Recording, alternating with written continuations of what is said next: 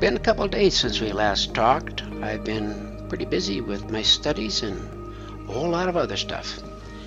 Our last conversation was about the bicyclist Marianne Martin who won the Tour de France in 1984 and how she felt that the visualizations I provided her were the necessary ingredient to get her over the top. And then I went on in my last tea talk to suggest that I think what happened was she had a mindset adjustment internally as a result of the visualization. And so rather than being a hypnotically suggest, induced suggestion that made it happen, more inside her own heart, she was convinced she could do it. I've always been interested in the mind and body, and this dates way back to the 1970s. And I want to talk to you about an experience I had and in the early looking at mind body relationships. A doctor in Texas by the name of Carl Simonton in the late 1970s had quite an observation. He noticed a distinct difference in patients who had the same cancer and the same radiation therapy, but there was a big difference in the outcomes, and it mostly had to do with their attitude, or I would say their mindset. One case really got his attention a man came in with a what was clearly an incurable head and neck cancer. It was metastatic, invasive, and resistant to chemotherapy. He came for radiation therapy. Uh, the man said, "Tell me, tell me something to do." And Carl, who had been studying some Eastern philosophy, said, "Well, why don't you relax deeply and visualize that the cancer just disappears?" And do that you know, two, three times a day. Well, the man did, and long story short, his over a period of a few months, his cancer disappeared. This gave a rise to an enormous interest in that time of the mind-body relationship and cancer.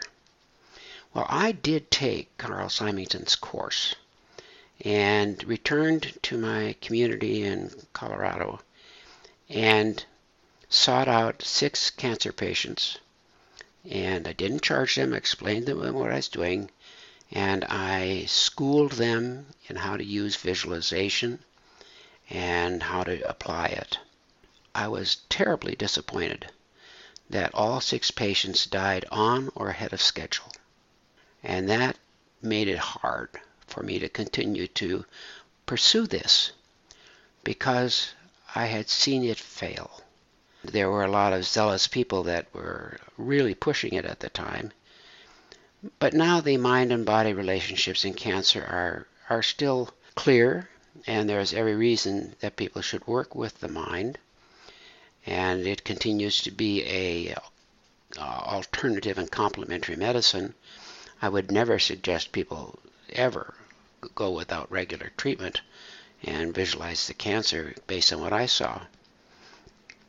But as I look at it now, I realize what happened is the patients I worked with were actually holding on to the same mindset and were doing as they were told. I don't think they bought into it. Not like Marianne bought into the fact that she could do these astounding things while racing and that pain was a message, not a something to be avoided at all costs. And so I see now that is the key in my approach to my own Parkinson's. And I think that the mindset has the potential of doing what some of those really wonderful cancer patient outcomes were like for Carl Simonton and in the 70s and 80s. I want you to realize that the conviction of mindset is powerful, but I will be going into it later how you change it.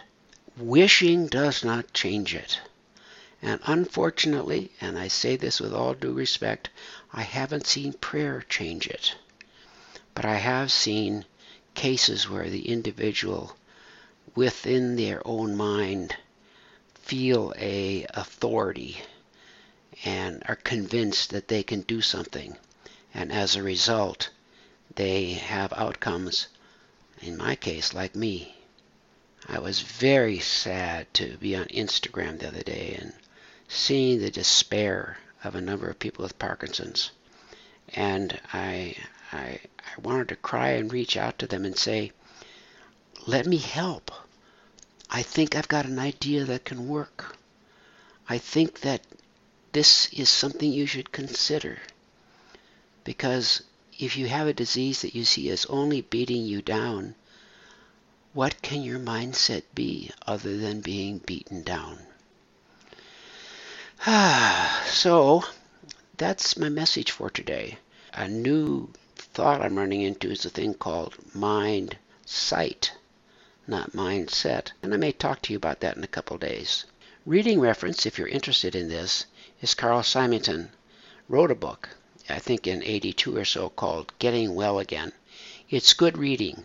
And if you're interested in the history and understanding how the mind body movement got going, it's a good read. So long for now. Yeah. Bye.